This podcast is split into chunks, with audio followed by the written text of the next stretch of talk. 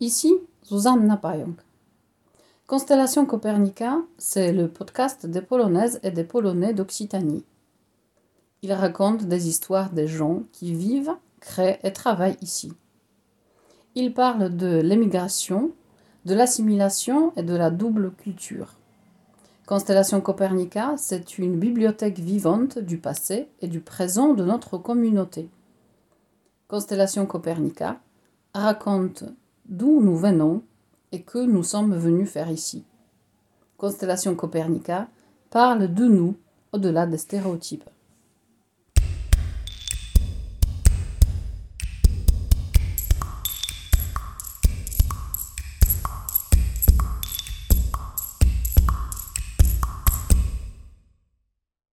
Dans cet épisode de Constellation Copernica, j'accueille Włodzimierz Ephraim Teitelbaum, hrabia Opaczewski. Issu des deux dynasties aristocratiques, l'une polonaise et l'autre juive, les Satmar des Hasidim et les Opaczewski. Son destin est étroitement lié au tourment de l'histoire polonaise, israélienne et européenne après la Seconde Guerre mondiale.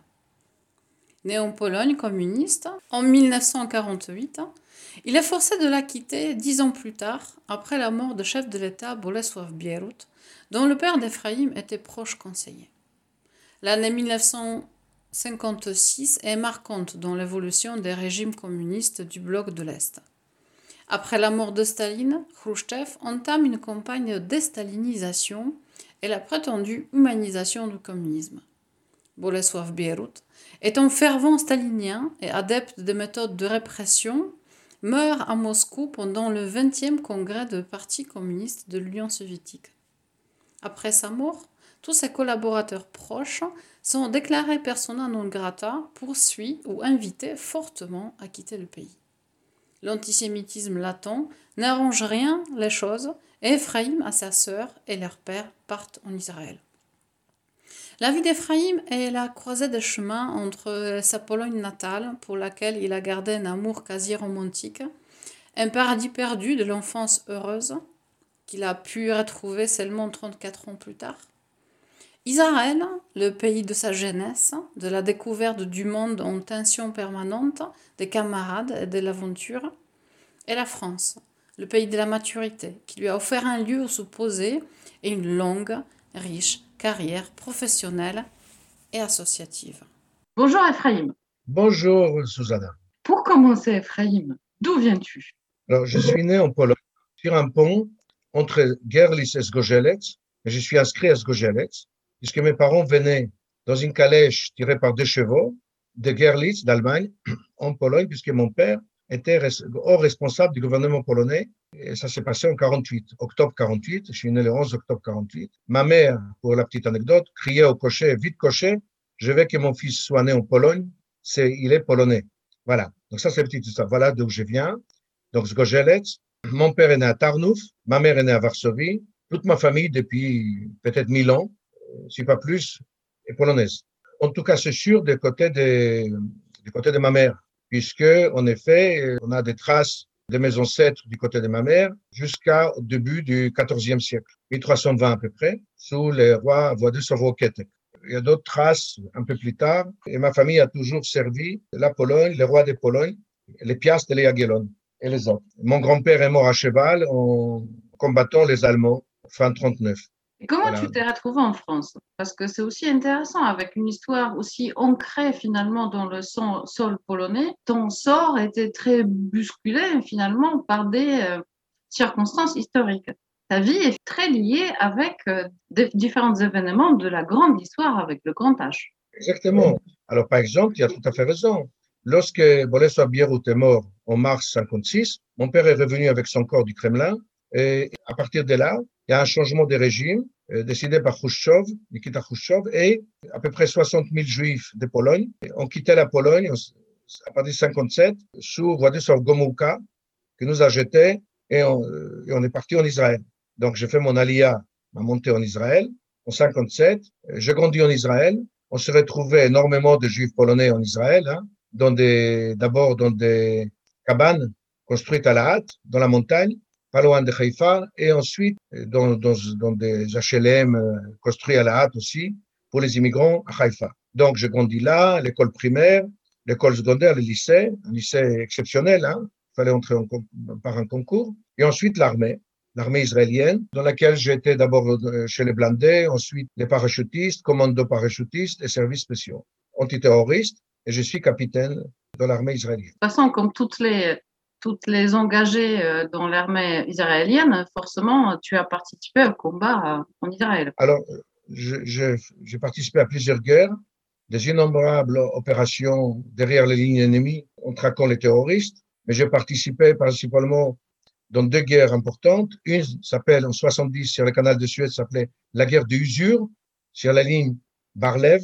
C'était une guerre féroce. Moi, j'ai commandé une fortification sur la ligne Barlev en face de la ville d'Ismaïlia et du pont du Firdan. Les gens peuvent vérifier. Et j'ai participé en tant que commandant de compagnie de chars d'assaut Patton M60 durant la guerre de Kippour euh, contre l'Égypte sur le canal de Suez et en Égypte même. Et comment tu t'es retrouvé en France? Après mon service militaire, j'ai fait le concours déjà sur le canal de Suez. Je préparais sur les bombardements mon concours pour les polytechniques en Israël, donc mathématiques, physique, anglais. J'ai réussi les examens. Je voulais faire l'aéronautique. Et je voulais être ingénieur aéronautique comme Longuine. Ben voilà. Ben Longuine, elle a réussi et moi non. Parce que j'ai terminé mon service militaire après quatre ans. En attendant l'année universitaire, j'allais à la plage, à Haïfa. Et donc, euh, j'ai reçu un coup de fil en m'invitant à venir à un endroit. Et les services de l'État m'ont reçu et m'ont dit, écoute, euh, comment ça va? J'ai dit, ça va très bien. Qu'est-ce que tu fais? J'ai dit, c'est une expression israélienne, betengav, ventre d'eau, sur la plage. Alors ils m'ont dit, ah oui, toujours les sables. J'ai dit oui, mais cette fois-ci, c'est des sables que j'ai choisis moi-même et pas vous. c'est le Télé Et donc, euh, au sud d'Israël, c'est le désert. Ils m'ont dit, écoute, tu es patriote, tu es jeune, tu étudieras plus tard et tu vas entrer dans le service de l'État. Ils savaient sur quoi appuyer, donc je suis parti. Différents et variés stages. Et ça, c'était dans le cadre de ce que Golda Meir, premier ministre israélien, a dit, israélienne, c'était le seul homme du gouvernement, enfin, c'était une femme. Et, donc, elle, elle disait que partout où les terroristes se trouvent et menacent Israël, on les trouva. Alors, on les a trouvés. Alors, la, majeure partie de, gens de mon groupe, c'était tous des juifs polonais. On parlait le polonais et on était des vengeurs. C'est pas très catholique, mais c'est très juif. Donc, on était tous des juifs polonais, dont les parents sont rescapés puisqu'on est là. Mais donc, la quasi-totalité de la famille était assassinée en Pologne par les Allemands nazis. Et j'insiste, Allemands nazis. C'est très important ce que je viens de dire là. Hein. Mine de rien, sans les Allemands occupants de la Pologne, il n'y a pas de choix. C'est clair, net, et je veux qu'il soit bien précis. Je continue, je, je, traversais le monde, et à un moment donné, j'étais à Washington, j'étais diplomate, et puis euh, Israël a décidé que la France est un centre du terrorisme mondial, sous Pompidou. Donc, je suis venu à l'ambassade d'Israël à Paris, tant que diplomate. C'était une situation de guerre ici, des guerres secrètes en France. Voilà pourquoi je, me suis trouvé ici. Euh, très rapidement, après le contrat avec l'État, j'ai travaillé dans un organisme social qui s'appelle OSE, œuvre de secours aux enfants, organisme juif, social, très important, avec une belle histoire de résistance aussi, réseau Garel et autres. Et, et, ensuite, je suis parti étudier à l'université. J'ai deux doctorats, un doctorat en sciences d'éducation à Sorbonne, Paris 5, René Descartes, pardon, et un autre en psychologie clinique. J'ai travaillé à l'OSE, j'étais éducateur spécialisé, directeur des services, directeur d'établissement, etc. Et ensuite, c'était la fin de ma carrière. Pendant 13 ans, j'étais directeur régional du Fonds social juif unifié à Toulouse pour les 16 communautés juives du sud-ouest de la France. Pendant tout ce temps, tu as toujours gardé des liens, en tout cas affectifs, très forts avec la Pologne. Tu m'avais déjà raconté cette histoire très émouvante parce que tes parents étant séparés, toi, tu es parti en Israël avec ton père. Et vu que vous étiez parti et déclaré persona non grata, tu n'as pas pu retrouver ta mère pendant de très nombreuses années. Je l'ai retrouvée en 1990 en Pologne. Je suis, revenu en Pologne. Sinon, la Pologne communiste m'a refusé les visas. C'était une assez difficile gymnastique de, pouvoir la trouver. Donc, de 57 à 90, j'ai pas vu ma mère. Je l'ai rencontrée. On s'est rencontrés physiquement à la gare centrale de Varsovie et on s'est reconnus de suite. C'est étonnant, hein. il y avait du monde, hein C'est un moment très émouvant. Hein. Et, donc, euh, elle habitait Ulica Miła à Varsovie. Donc, euh, on est entré à la maison. Et puis, on est parti, on a pris les trains. On est parti à Zgojelec, où je suis né. Et elle m'a fait naître une deuxième fois. Vraiment, on était deux ou trois jours. Elle m'a fait naître. Et on est parti vers les ponts. À l'époque, en 90, les ponts étaient zone militaire. Et euh, elle est venue vers le lieutenant. Elle a dit, mon lieutenant, Pani Porochnikou, mon fils est né sur les ponts. Est-ce qu'on peut y aller? L'officier, il avait d'abord été étonné. Il avait les larmes aux yeux. Il m'a dit, ah oui, vous pouvez. Il a téléphoné au commandant. Il a dit, là, c'est un cas particulier. Laissez-la passer. Donc, on était au milieu du pont. Aujourd'hui, il s'appelle Jan Paul Drugi, Jean-Paul II, les, les, ponts.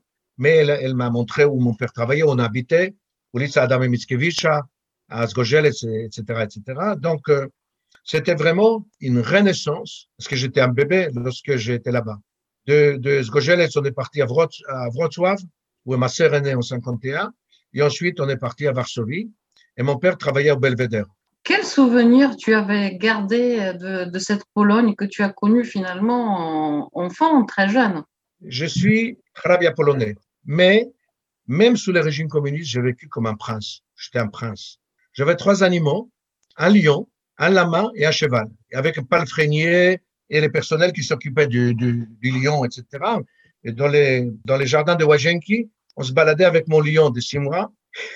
les gens fuyaient dans tous les sens. Et avec mon père, contrairement à la population polonaise qui vivait dans la misère après la guerre, on, vivait comme dans les films. Les restaurants avec orchestre à l'estrade. Mon père qui venait, il donnait son chapeau et son manteau militaire avec les grosses bottes. J'ai des photos. Hein. C'est incroyable. Et lorsque ma mère est née, elle avait à peine 17 ans. Donc, euh, on, vivait dans, des bâtiments euh, gardés par des gardes, des appartements extrêmement luxueux pour l'époque. Pour moi, moi j'ai vécu sur un grand pied. Moi j'étais entre les belvédères, les ministères de la Défense et, d'autres endroits. Moi, moi j'ai, comment dire, je vivais, oui, dans la très très haute nomenclature polonaise. Hein. C'était injuste, mais en tant qu'enfant, moi, je, la Pologne, pour moi, pour, comme enfant, était un paradis. Et j'ai vu comment on construisait les Pałac Kultury Nauki, je les vois encore, ils n'étaient pas terminés. J'ai vu euh, construire les places Constitucji avec les statues là-bas. Je l'ai vu construire. Et, et j'ai vu euh, construire euh, coin Allée Rozelimskie et le coin là-bas où c'est écrit que Naród buduje ojczyznę, c'est écrit, je l'ai vu faire. Donc c'est chaque fois que je visite, je regarde, c'est incroyable. Très ému parce que c'est invraisemblable. C'est mon enfance. Et chaque fois, j'ai fait un petit pèlerinage. Euh, Varsovie, je, je, connais bien. Il y a même une rue à mon nom, mais en féminin, Ulica Opachevska, du 15e siècle. Voilà. Donc, Tarnouf, j'ai visité beaucoup Tarnouf, la ville de mon père, la maison de mon grand-père, elle est toujours là. Toujours, Ulica Adama Mickiewicz, c'est invraisemblable, je suis abonné. Incroyable. J'aime cet écrivain poète. Bien sûr, Krakow et, j'aime visiter les tombeaux des rois au Vavel, puisque j'ai là-bas quelques ancêtres par mariage. Donc finalement, c'était une grande déchirure pour toi de quitter tout ça, d'être arraché compte de cette paradis, de ce cocon euh, idyllique. D'un coup, tu te retrouves euh, du jour au lendemain en plein désert. Et malgré ça, tu n'as jamais perdu de l'affection pour la Pologne. C'est-à-dire que tu t'es jamais dit, ils ont, ils ont plus voulu de moi, donc là maintenant, euh, je veux plus d'eux. T'as pas, t'as pas nourri cette rancune. Ou peut-être tu l'as vu à un moment donné, mais finalement, tu as, su comprendre qu'est-ce qui s'est passé? À une millionième de seconde, j'ai eu la rancune envers ni la Pologne, ni le peuple polonais. J'aime la Pologne et j'aime le peuple polonais. Je, suis capable, depuis mon plus jeune âge, parce que j'étais éduqué vraiment comme ça, de savoir séparer entre un régime, les peuples et les, et les pays. J'aime la Pologne, j'aime son histoire, je connais son histoire. C'est les pays où je suis né, la langue polonaise est ma langue maternelle. Première fois dans ma vie, lorsque j'ai ouvert ma bouche, j'ai parlé en polonais. J'ai une affection sans borne pour la Pologne et son peuple, sans borne. Il y a des salopards partout, en Israël, en Pologne, en France, dans quel pays il n'y en a pas? Beaucoup de Polonais d'ailleurs disent, il y a des gens en Pologne, comme en Israël, comme partout. Mais enfin, j'ai dit une banalité. Ça, ça n'a strictement rien à voir, ni avec le peuple polonais, ni avec la nation polonaise et son État. Rien du tout. Et donc, mon affection était toujours, depuis, je suis capable de réfléchir, elle était toujours là, elle est toujours présente. Et chaque jour qui passe, je l'aime davantage. Je te fais une déclaration d'amour. C'est très beau. Ça n'a jamais été une lettre morte parce que tu as toujours beaucoup œuvré euh, aussi dans tes euh, différents engagements associatifs euh, et autres d'ailleurs pour bâtir, pour rebâtir, pour assainir dans certains cas aussi les relations entre la France, la Pologne et Israël également. Ce qui n'a pas toujours été une mince affaire hein, parce qu'il faut le reconnaître, il y a des, des, différents moments de l'histoire où on ne s'est pas toujours très bien entendu tous les trois. Et tu as toujours été au centre de ces situations-là où tu as essayé toujours de maintenir le dialogue et, euh, et faire en sorte justement qu'on abandonne les stéréotypes, qu'on déconstruise les pluries et qu'on va, qu'on aille là où on a l'intérêt commun. Exactement. Tu sais, c'est lorsqu'il y a des épreuves qu'on voit où sont les amis. Et pour la fête, pour les champagnes, tout le monde est présent. Quand il y a les coups durs, il y a des absents. Mais les vrais amis sont là. Quand il y avait récemment les débats entre la Pologne et Israël sur la Shoah, je soutenais la Pologne. Je ne soutiens pas aveuglément. La Pologne peut se tromper. C'est encore une fois, c'est des politiques. Comme en Israël, on peut se tromper. J'ai soutenu la Pologne au moment où le président Obama a, voulant faire éloge euh, d'un résistant polonais très connu, qui est décédé aux États-Unis, Jan euh, Karski. Oui, exactement. Qui était résistant, qui était attrapé par la Gestapo. Un homme admirable qui a averti, il y a sa statue à l'Université de Tel Aviv, qui a averti Roosevelt, Churchill, qui voulait pas croire, euh, sur les massacres de Juifs au nom du général Sikorski à Londres. Karski, pour moi, c'est un juste parmi les nations et c'est un homme exceptionnel. Lorsque le président Obama a écrit Les cons polonais, il a fait ça, la Pologne a protesté, bien entendu. À juste titre, j'ai soutenu la Pologne. Et Obama, le matin, a écrit une lettre d'excuse. J'ai cette lettre ici, le ministère des Affaires étrangères polonais m'a envoyé, parce que les camps en Pologne étaient allemands, pas polonais. Mais cette erreur, on l'a fait aussi en Israël. Dans nos familles juives, il y a énormément, et parmi des déportés, anciens déportés, des rescapés d'Auschwitz et ailleurs, on fait toujours l'amalgame.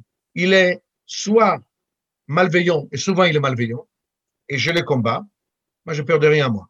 Je les combats, y compris l'ancien déporté. Il dit, c'est pas parce que tu étais à Auschwitz que tu as la pression, ce que tu connais. Est-ce que tu connais l'histoire de la Pologne? Il dit non. Ben, de quoi tu parles? Parle-moi de ce que tu as souffert, ce que tu as vécu. Chapeau. À ce moment-là, oui, ma famille aussi est exterminée là. Pas seulement là, dans d'autres endroits, par les Allemands. Mais ne commence pas de transformer comme un espèce de messager haineux de la Pologne et de son peuple. Ça, je ne te permets pas. Donc, je, l'ai fait ici à Toulouse et ailleurs, hein, et publiquement. Je n'ai pas d'état d'âme. Donc, ça, c'est un. Deuxièmement, lorsqu'en Israël, on a dérapé, certains ont dérapé, essayé de parler comme a fait Obama, que c'est les camps polonais, c'est la Shoah, c'est les, Polonais, etc. C'est qu'il y a un mensonge historique. C'est un fait qu'il y avait des Polonais et des Schmalzowiec et, et trucs. Bien entendu, il y en avait. Mais il y avait la résistance polonaise aussi qui a combattu contre eux. Et avec beaucoup d'amis résistants polonais, juifs polonais, à l'époque, qui ont participé au soulèvement de la ville de Varsovie, le 1er août 44, pas seulement les ghettos de Varsovie à Pâques 43, des gens admirables. Malheureusement, ils sont décédés maintenant, mais j'ai été avec eux à la marche des vivants et avec les, les CRIF en 2008 et 2013. J'ai beaucoup, beaucoup de peine, beaucoup de peine lorsque euh, Lech Kaczynski et sa femme qui était, elle, mon amie, Maria Kaczynska, elle s'est présentée avec moi comme Anna à l'ambassade de, de, de, Pologne à Paris. Elle m'a dit, si tu veux parler avec le président, tu me téléphones. J'ai dit, bon, ça va, sans doute il distribue les là-bas, bah, ça va, j'étais naïf, stupide.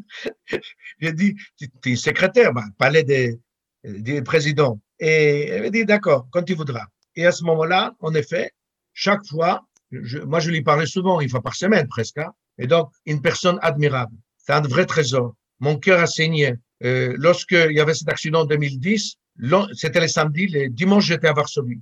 Et j'allais à, à l'église militaire où allait ma mère et mon grand-père avant la guerre. Le seul endroit où ils allaient, c'est terre de l'armée. C'est normal, c'est la noblesse polonaise. Donc ils allaient là-bas. Je me souviens, il y avait toutes les photos de ceux qui, étaient morts dans cet avion. Smolensk, et, et mon cœur a saigné. J'étais dans l'avion avec le grand rabbin de France à l'époque, et il a oublié dans quel pays on vient, c'est-à-dire un pays en deuil. Dans l'avion, je lui ai dit, certains n'aimeront pas ce que je suis en train de dire. Je lui ai rappelé qu'on arrive dans un pays en deuil et qu'il faudra qu'il explique aux jeunes dans l'avion que c'était la marche de vivant, que qu'on ne vient pas dans un pays euh, comme ça, comme ça, en touriste. C'est même à la marche de vivant, les pays en deuil, son président et la haute hiérarchie militaire et politique est, est morte. Tout seuls, ils n'ont pas pris conscience. Donc, ils ont pris euh, conscience dans l'avion. Pourquoi je dis ça? C'est parce que j'ai cette sensibilité-là. C'est la sensibilité dont je parle. Fais attention quand il vient en Pologne. La Pologne a une histoire incroyable. Elle ressemble beaucoup à l'histoire juive. La Pologne n'existait pas pendant plus d'un siècle et demi. Elle était divisée. Durant la guerre, la Pologne n'était pas occupée, elle a disparu. Mais qui sait ça? Donc, il faut se battre contre l'ignorance et je défendrai la Pologne tout le temps. Quels sont maintenant tes liens avec la Pologne? Alors, j'ai beaucoup d'amis en Pologne. Beaucoup d'amis, et tu sais très bien, des députés, des sénateurs polonais, des gens admirables, de tous bords d'ailleurs, de tous bords. Et le président Komorowski m'a octroyé quand même l'ordre du mérite polonais, comme le président Sarkozy en France. Donc, j'étais donc invité au palais de l'Élysée le 7 mars 2013, 7 mai, pardon, 2013, et j'étais assis à la table de la haute noblesse polonaise. Ça m'a fait plaisir. Au début, je ne savais pas, c'était vraiment, c'était les princes, les ducs polonais, la haute euh, noblesse polonaise. Moi, modestement, j'étais assis avec eux, on m'a mis avec. J'étais fier lors de cette, euh, de, cette soirée à l'Élysée, parce qu'en effet, le président était polonais, sa femme et sa délégation était honorée par la France. J'ai beaucoup d'amis aujourd'hui, par exemple, Kouyavi Pomerani, donc les, les, présidents de la région, Piotr Saubetsky et sa famille, et puis plein de gens là-bas. C'est des amis vraiment très, très, très proches. Je les aime beaucoup. Très bien. Les Polonais de Toulouse, Ephraim, tu as contribué aussi à l'échelle locale d'organiser aussi des actions culturelles, mais pas seulement, pour justement euh, le rayonnement de la Pologne dans, notre région. Oui, tout à fait. On a travaillé ensemble d'ailleurs, hein, la maison Copernica, que nous avons fondée, et toi tu es la responsable. Aussi la Chambre de commerce France-Pologne, on avait des contacts. Malheureusement, avec les Covid et tout ça, un an, on ne peut rien faire. Il faudra reprendre tout ça et, les relations économiques avec la Pologne. Moi, je travaille sur le plan économique avec la Pologne, avec des industriels de différents pays. Et on a des projets, on a vu Poméranie ailleurs, en Pologne, en ce moment même. Donc, culture, économie, c'est important. Et puis, les rayonnements de la Pologne. C'est-à-dire parler de la Pologne de manière euh, positive à des gens qui nécessairement, déjà, ils connaissent très peu leur propre culture et leur propre histoire. Alors, l'histoire et la culture polonaise, c'est, difficile. Mais chaque fois que moi, j'ai l'occasion, soit au sein de la communauté juive, et bien que parfois c'est difficile, je suis connu comme quelqu'un qui, qui parle droit, qui parle franc, direct. Je ne supporte pas des racontards. Donc, dans la communauté juive, j'œuvre beaucoup et contre les idées reçues. C'est le combat peut-être le plus difficile, mais bon, ça m'impressionne pas. Les guerres, j'en ai fait et je les ai toutes gagnées, donc celle-là aussi. Mais ailleurs aussi, avec mes amis américains, mes amis canadiens. Quels sont les stéréotypes euh, sur la Pologne que tu euh, rencontres le plus souvent et que finalement t'agace le plus? Qui m'agace? Oui. Ce qui m'agace, mais ça, ça c'est une maladie de gens qui habitent chez eux, les gens qui râlent. Alors, j'ai, j'ai, j'ai des contacts quotidiens avec les Polonais en Pologne, et certains râlent. Alors, les Israéliens râlent, les Polonais râlent, ça m'agace. Mais bon, c'est gentil, ils aiment leur pays, hein, ici et là, mais ils râlent. Mais, euh, et, parfois, c'est vrai, ce qui peut m'agacer, mais c'est de l'ordre politique, mais ça n'a aucun intérêt en soi. Je pense que les peuples transcendent les difficultés politiques. Les politiques, ils sont là pour les courts termes.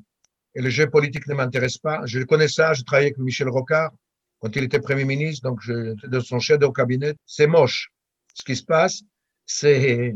Mais je connais bien la cuisine, l'arrière-cuisine, la salle euh, de restauration. Je connais ça, j'ai pas d'illusion, je suis pas blasé. Je suis blasé jamais. Je suis modérément pessimiste. Je m'appelle comme ça. Je me qualifie comme ça, modérément pessimiste. Je trouve que quand on est optimiste complètement, on est idiot. Il y a la réalité de, de la vie, mais j'aime l'être humain, j'aime les gens et j'aime la vie. Donc, j'aime sourire, j'aime rigoler, raconter des blagues ça m'empêche pas de travailler sérieusement. Euh, je pense que quelqu'un comme ça qu'on peut faire. Je suis pas aigri. Je n'aime pas les gens aigris. Alors, de temps en temps, quand je rencontre, soit en Pologne, soit ailleurs, des gens aigris, ben, je m'éloigne. Parce qu'avec eux, on construira rien. Mais ça, c'est universel, je crois. Quelle était la situation, comment dire, la plus drôle qui t'est arrivée pendant tes multiples voyages et multiples actions? Qu'est-ce qui était le plus cocasse et le plus incroyable ou peut-être le plus surréaliste expérience de ta vie? Un jour, j'étais en Pologne. J'étais sur la place de Trois Croix, Trois Krzyż. Ouais. Alors, j'étais avec ma mère en 90 et je lui dis, maman, en polonais, pourquoi ça s'appelle Trois Croix? J'en vois deux. Mais le troisième, c'était l'église. Mais il y a deux croix et la troisième, c'est l'église. Moi, j'ai pas vu. Il y a un mec qui passe, un monsieur assez âgé.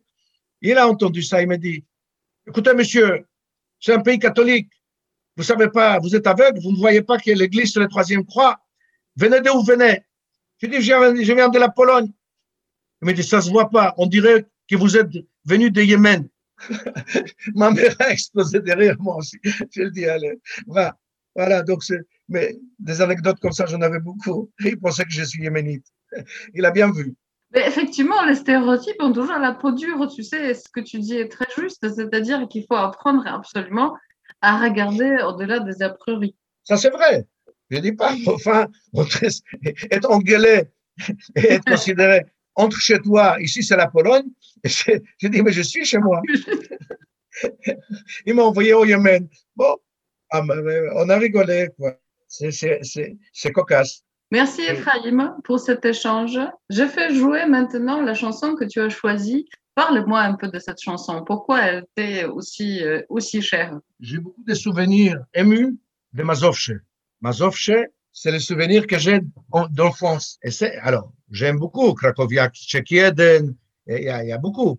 Mais celui-là, je l'adore parce que c'est, c'est une chanson d'amour, nous deux, et une chanson d'amour de nous deux, qui me touche, mais pour moi, c'est au-delà du couple. Pour moi, c'est le peuple juif et le peuple polonais. Voilà comment je, je, je considère ça. Et cette chanson m'a toujours ému. Bah, merci Ephraim pour ce partage. Et écoutons maintenant cette chanson et émouvons-nous avec toi. Merci beaucoup. Merci.